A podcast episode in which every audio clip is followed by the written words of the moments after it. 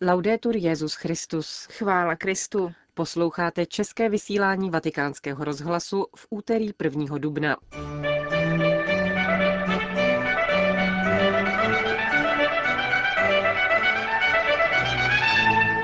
Po aktuálních zprávách z Vatikánu a ze světa uslyšíte další část vzpomínání kardinála Berana. V ní bude tentokrát hovořit o událostech souvisejících s jeho operací v nemocnici na Pankráci a potom uslyšíte hlas brněnského biskupa Karla Skoupého, který na kardinála Berana vzpomíná. Příjemný poslech vám od mikrofonu přejí Markéta Šindelářová a Johana Brunková.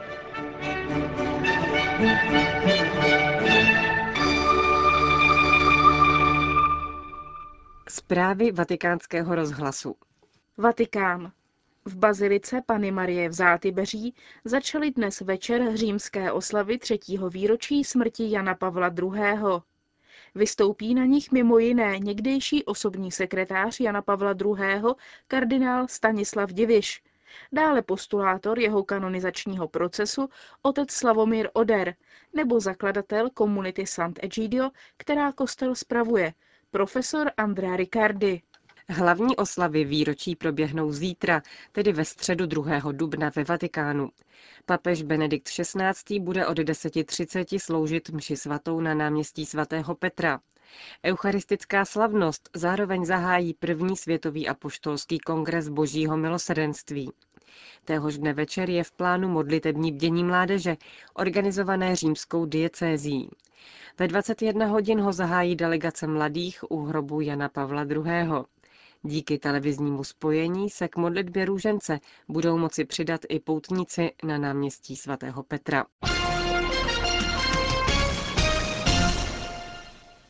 Řím.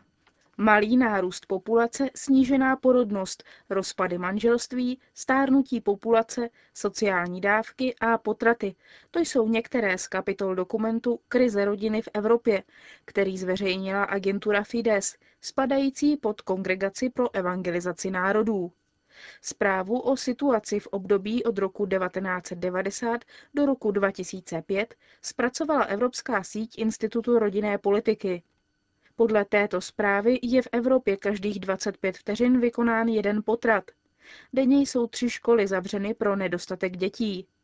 Na čele tohoto žebříčku je Španělsko se 75% nárůstem potratů. Následuje Belgie a Holandsko.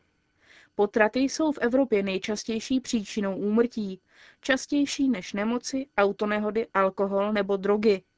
Zprávu pro náš rozhlas komentuje Carlo Casini, předseda Hnutí pro život. Je tu rozpor mezi Evropou, která nepřijímá nové země, dokud nezačnou respektovat tzv. lidská práva a která považuje interrupce za základní lidské právo a domnívá se, že jediný způsob, jak této genocidě čelit, je masivní rozšíření antikoncepce.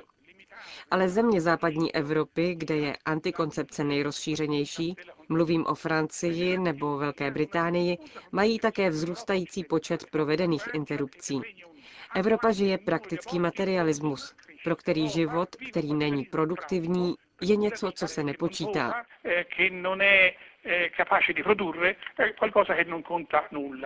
Pouze Řecko, Norsko a Itálie neuvedly na trh RU 486, uvádí agentura Fides, která se zabývá výzkumem poklesu porodnosti, který vede ke stárnutí populace. Demografické peklo má podle zprávy socioekonomické příčiny. Průměrný věk matek v Evropě se posunul ke 30 letům. V základu jde ale o úpadek důvěry v rodinu, založené na manželství což souvisí s nedostatkem naděje na lepší budoucnost. V Evropské unii se rozpadá každé druhé manželství. Zvýšení nebo naopak snížení počtu potratů závisí také na tom, jak je situace řešena zákony. Ale mimo to je to také otázka kultury, způsobu myšlení. Přirozeně je potřeba vytvářet lepší zákony, aby formovali společnost. Ale je také potřeba, aby kultura požadovala dobré zákony. Říká Carlo Casini, předseda Hnutí pro život.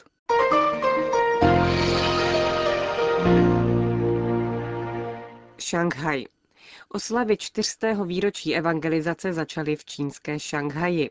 Tamní ordinář Monsignor Aloysius Jin Luxian je zahájil slavnostní mší svatou, při které připomněl také dvě hlavní postavy spojené s příchodem křesťanství do této oblasti. Mandarína Paola Xugwankiho, prvního šanghajského katolíka, který se obrátil v roce 1603, a italského biskupa jezuitu Lazara Catanea. Mezi hlavní body oslav patří pouť do sanktuária Panny Marie z Shenshan 24. května na svátek Panny Marie Pomocnice, tedy v den, který je na přání Benedikta XVI. vyhlášen jako Den modlitby za církev v Číně. Diecéze připravuje také informační kampaň o katolické církvi. Po celý květen budou katecheté ve zmíněném poutním kostele rozdávat návštěvníkům brožurky se základními údaji o katolicismu. Na září je v programu sympózium o nejvýznačnějších postavách katolické církve v Číně. Zároveň se chce rovněž pokusit o reflexi její role v současnosti. Konec zpráv.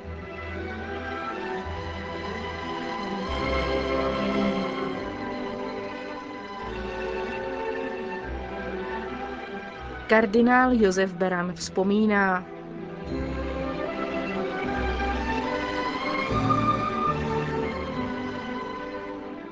Unikátní nahrávka autobiografických vzpomínek z rozhovoru pořízeného nedlouho poté, co byl roku 1965 vyhoštěn ze své vlasti.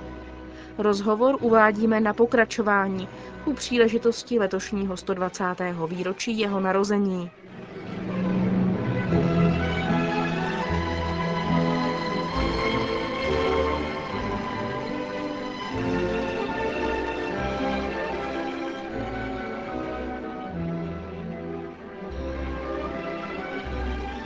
Ve dvanáctém pokračování kardinál Beran vzpomíná na události související s jeho operací v nemocnici na Pankráci. V druhé části pak uslyšíte hlas brněnského biskupa Karla Skoupého, který na kardinála Berana vzpomíná.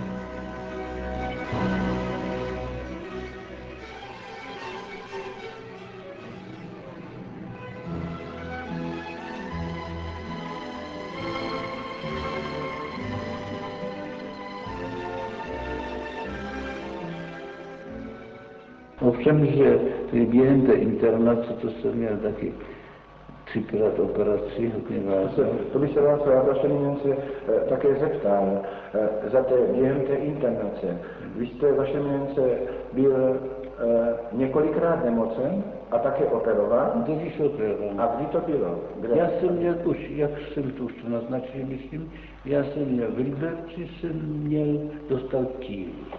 Já jsem nevěděl, co to je, ale ta sestra měla ošetřovatelský kurz, tak řekla, že je to kýle. Ovšem to ještě tak, to bylo tak ty první, jak si ty první náběhy, takže to mě nemělo žádné těžkosti, obtíže. A potom, když jsme byli, myslím, to bylo už papírnici, přesně teď už nevím, tak se to tak zhoršilo, že já jsem nemohl chodit a já si pamatuju ještě, to jsem měl zrovna exercicie pro sestřičky taky, když mi bylo nejvůz. A potom po těch exercicích jsme zavolali doktora, no a doktor to prohodil, že to musí být vyoperováno. Ovšem měl jaksi tak obavy, jestli to dovolí oni nebo ne. Teď tak byl, mě přivezli do nemocnice Pangrácké na Pangráci a mohu říct, že to byli velice, velice šetrní ke mně. Na, za tu operaci zavolali nejlepšího chirurga v Praze, co byl univerzitního profesora, Niedermayer, nebo nedám, tak nějak, Niedermayer, tak nějak se jmenoval. A ten velice tedy jemně to, a taky ještě byli tři doktoři přitom, to bylo všechno velice pěkné. To vím, že nedostal jsem, tak nebyl jsem uspán, jenom umrtvili tady, tady to všechno. Ale tím jste vlastně nemohl cítit bolesti operací, tím ne. to umrtvení dokonalé. To bylo dokonalé. Ty umrtvení tady celé ano, to, lokálně. Lokálně, ano. Takže jsem nic necítil. Potom, když se to už tak zotovalo, tak to trošku tak, ale to nebylo tak nejhorší. A dost rychle se to zahodilo a to bylo zajímavé, že potom Po té operaci ten doktor, to byl pan Grácký doktor, který ten řekl, to vás to bylo komplikované se, srpným střevem, zánět toho střeva, to bylo komplikované. Tak ten řekl, no to byl případ, že i my, doktoři, než začneme, musíme udělat kříž.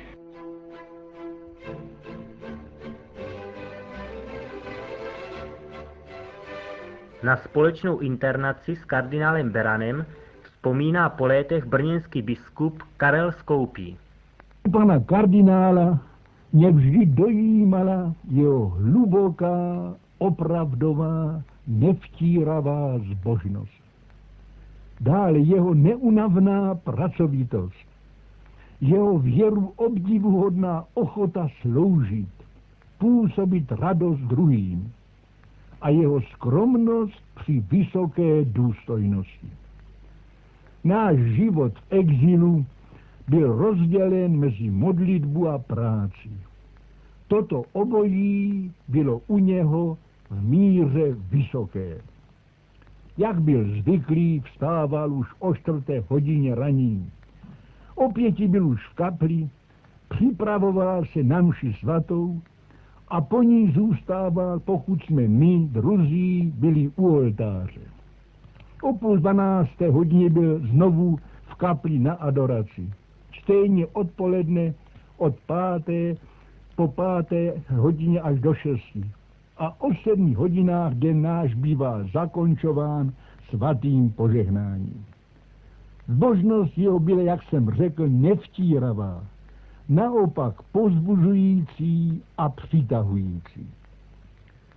Ostatek dne vyplňoval prací duševní, vědeckou a v prvních letech také hodinovou, ale dobrovolnou prací tělesnou. My jsme řezali dřívy a on štípal je.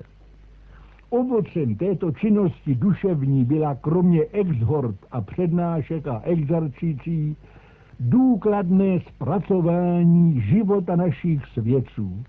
Svatého Vojtěcha, svatého Prokopa, blahoslaveného Hroznatý, blahoslavené Anešky a Zdislavy.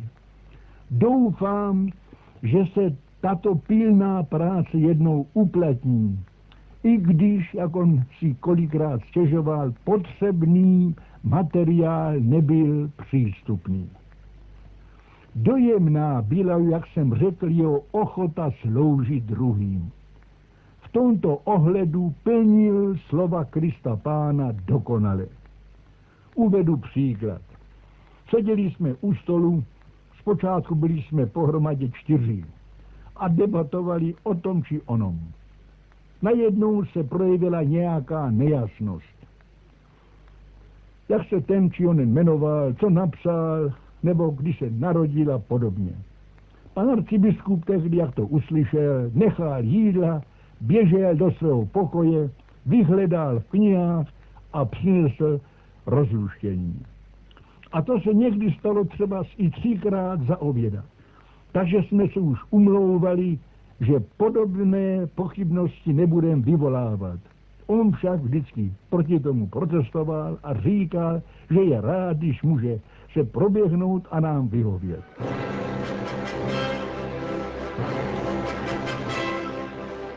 Tak na kardinála Berana vzpomínal brněnský biskup Karel Skoupí.